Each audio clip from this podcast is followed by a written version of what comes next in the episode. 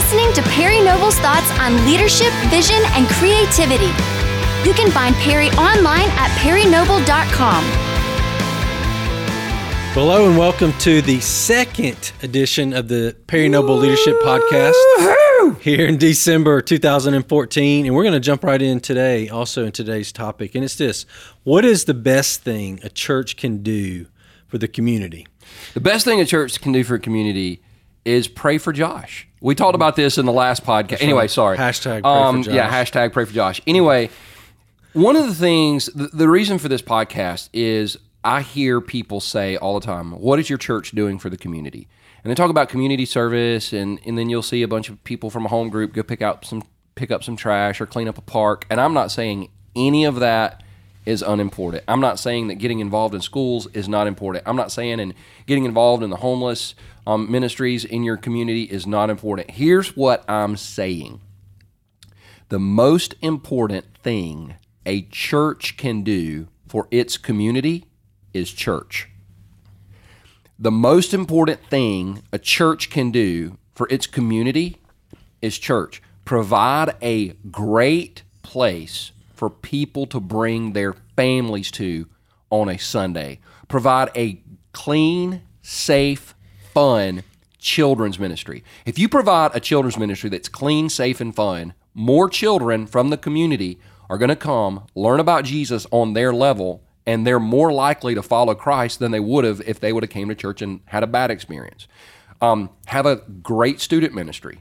Student ministry is huge. I've got I've heard people say student ministry is dead. Student ministry is not dead if you'll fund it, resource it, and senior pastors if you'll get out of the way because I did student ministry when um, Carmen and I, nothing against Carmen, he's my favorite Christian talker, but Carmen, Al Denson, and DC Talk had just broke on the scene. So I don't know anything about student ministry, and so we let our student ministry um, team do that provide a great Sunday service that connects with people and meets them where they are. Talk about marriage, talk about relationships, talk about financial struggles, talk about emotional overwhelmment and anxiety and worry and fear and depression. Things that people really do deal with. L- listen, that didn't go to seminary. That, that nobody sat up this week trying to figure out the tulip. Um, no, nobody is going, okay, trichotomy, dichotomy of the spirit. I'm trying to get my mind wrapped around that. They're trying to figure out how to stay married and not kill their kids. And so you provide a great church service that engages people where they are. You're going to have a better community. Let me say it again. The best thing a church can do for its community is church. Do great church. Um, yeah, with that being said, Perry, that's the number one thing a church can do for its community do great church. Is it possible, uh, as you mentioned, that the other things are not bad? But is it possible, or how is it possible for a church to lose focus on its primary responsibility to the community when it starts to serve in other ways? Well, you get outside pressure. So, pastors, one of the things that leaders are going to do, and this isn't just church leaders, this is business leaders or whatever, is as your church or your business or your organization grows, people are going to approach you and they have um, opportunities for you, which usually means they want um, money from you. Hey, I'd love to talk to you about an opportunity, which usually means get out your checkbook. But and, they're going to say, hey, your church is big or your business is big and you should be doing more of this and you should be doing more of that. And once again, I'm not arguing against community involvement. I'm not arguing against, hey, listen, if your church has a particular passion, like, you know, feeding people or providing shelter for the homeless, those are great opportunities. But those ministries are being done by people. I mean, those things are happening, and it doesn't need to happen more. Yes, and should we be involved? Yes, as much as we can. But when it take, I feel like, this is just me, when it takes our eyes off of doing a great Sunday service that provides that resource for our community, then we can lose. Then it waters down, I believe, what Jesus has called us to do. One of the things we do is we're really involved in the schools in our community. We're really involved in the schools, and we believe in it, and we fund things, and we resource things, and we we do things like that. But the problem becomes the church becomes so image conscience of we want to be seen in the community doing great things rather than being being known for talking about a great God, a great Savior, and promoting life lives changed in the community because they came to a place and heard about Jesus in a in a mm-hmm. way they could understand. That's good. And so what you're saying is this is not an either or.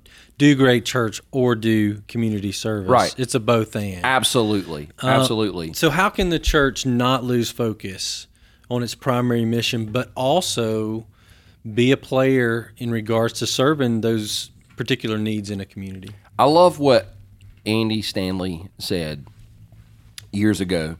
He said, um, partner, don't pioneer.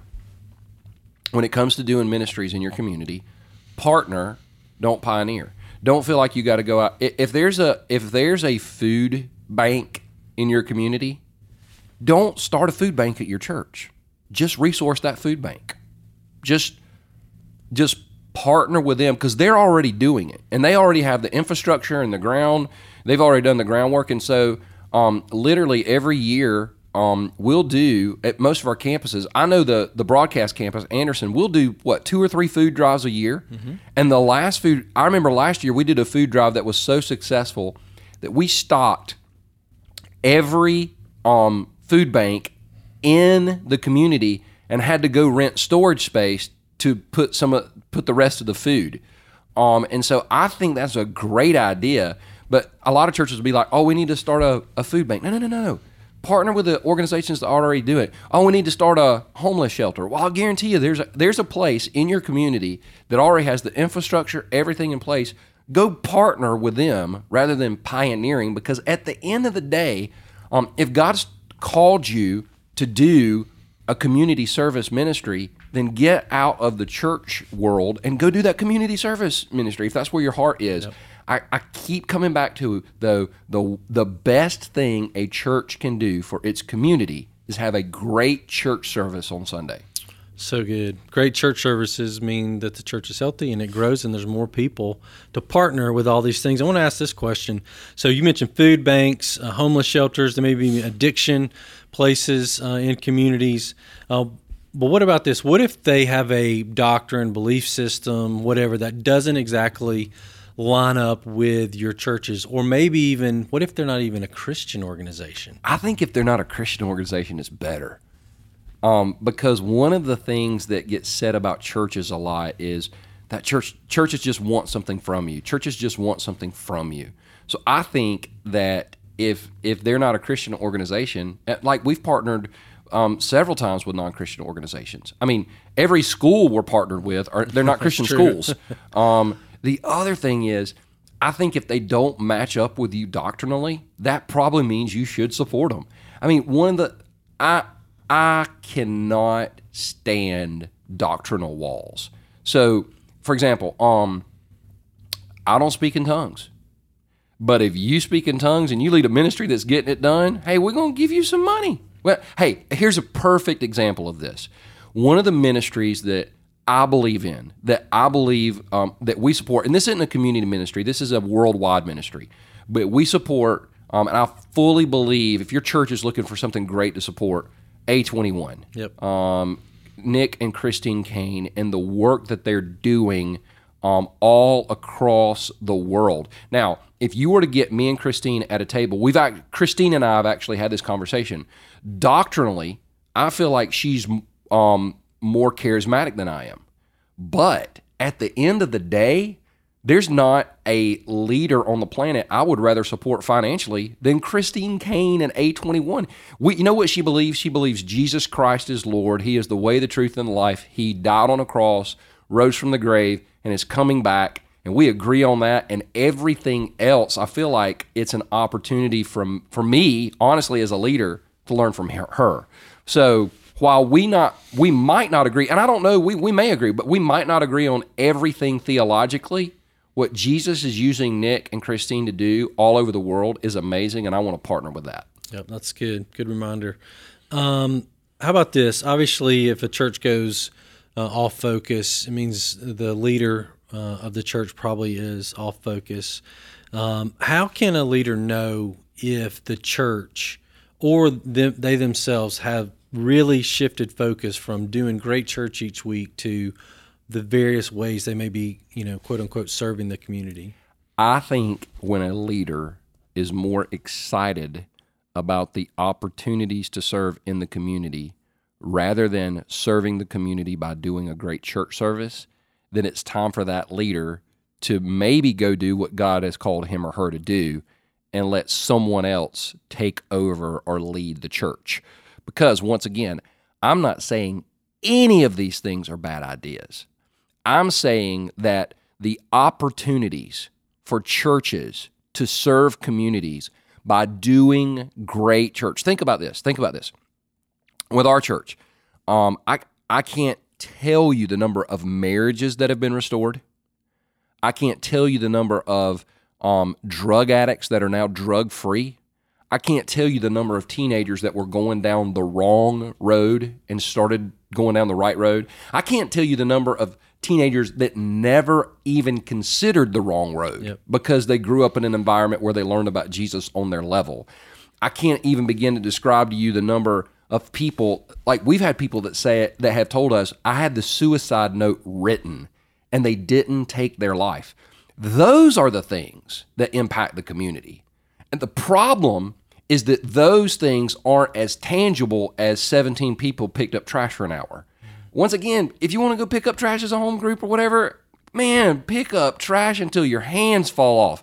I'm just saying that pastors need to get past the idea of everything we do has to be tangible or it's not real. Um, reality is, if you do great church, it impacts your community for the next 100, 150, 200. We're not talking about just community, we're talking about legacy in the community. and that's what it's impacting. That's good. Well, let's say if you've got a leader or a church that realizes, hey, you know, we didn't mean to get off track, but we realize now we are off track. What's some good steps we could offer uh, to help them just start stepping back into what they've been called to do? I think the I think the best place for a church to start is to completely reevaluate your Sunday service. And when you reevaluate it, reevaluate it through the eyes of a person who's never been to church, or maybe who has been to church and they're coming back to church. And think about the guest service experience, think about the children's ministry, think about when they walk in the auditorium. And one of the things that's really popular right now is to criticize churches that are doing that. Churches, oh well, you know, people are just um, consumers, and the church has become consumer friendly. Yes, Yet Jesus was very consumer friendly. Like that whole feeding of the 5,000, which was really 20,000. I'm saying, I'm, I'm just throwing it out there. I'm pretty sure there were some bloggers calling him consumer friendly at the time. But he he was like, "Hey, my number one concern is to care for the people that are right in front of me right now." Jesus modeled that and demonstrated it on a consistent basis. So as churches, we have a group of people that come to our church on Sunday, and the best way we can serve that community is make sure that those people know about Jesus on their level and they're challenged to walk with him because here's the deal. If we challenge people to walk with Jesus, the change that needs to be brought about in their life will be brought about eventually. Um, I think as church leaders, so many times the reason we want to get in community involved in community service projects is because we see immediate results. I had this thought the other day when the Israelites came out of um, Egypt. So the Israelites are coming out of Egypt and going into the promised land. I think they could have literally made that journey in 11 days. Oh, yeah. I think I think some people say 3, some people say 5. Um REA, who was our Messianic Jewish guide last time we were over there, said 11. So if REA said it, that's what it is. Um, but they could have done it in 11 days. But God didn't take them to the border in 11 days. He took so much longer. He, in fact, he took them so far south to Mount Sinai and then hung out there and then brought them. And it's because he didn't want to bring them into a place where they had no knowledge of him. They had no relationship with him. They had no idea who he was. They had no idea what he wanted. So he took them to a place, got he allowed them to know him, to know his heart. He gave them um, the law, and then he brought them to the place where they could go in. And as leaders, we've got to be okay with sometimes the shortest road isn't always the best road. We got to be okay with people engaging in the process and getting to where they need to be in God's time and not our time. And in a church that's really serving the community, sometimes that's difficult because we want to see things happen quicker than they're happening. But if we will let God do what He wants to do in His time and make sure that our focus as church leaders is to provide the best Sunday experience possible. Once again, I'm going to go back to it over and over again. That's the best way for a church to serve the community.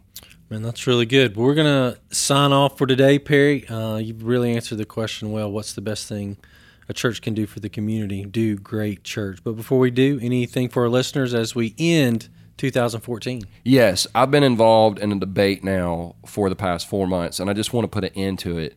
That I think there should be a 16 team playoff for, for Oh, the college football championship.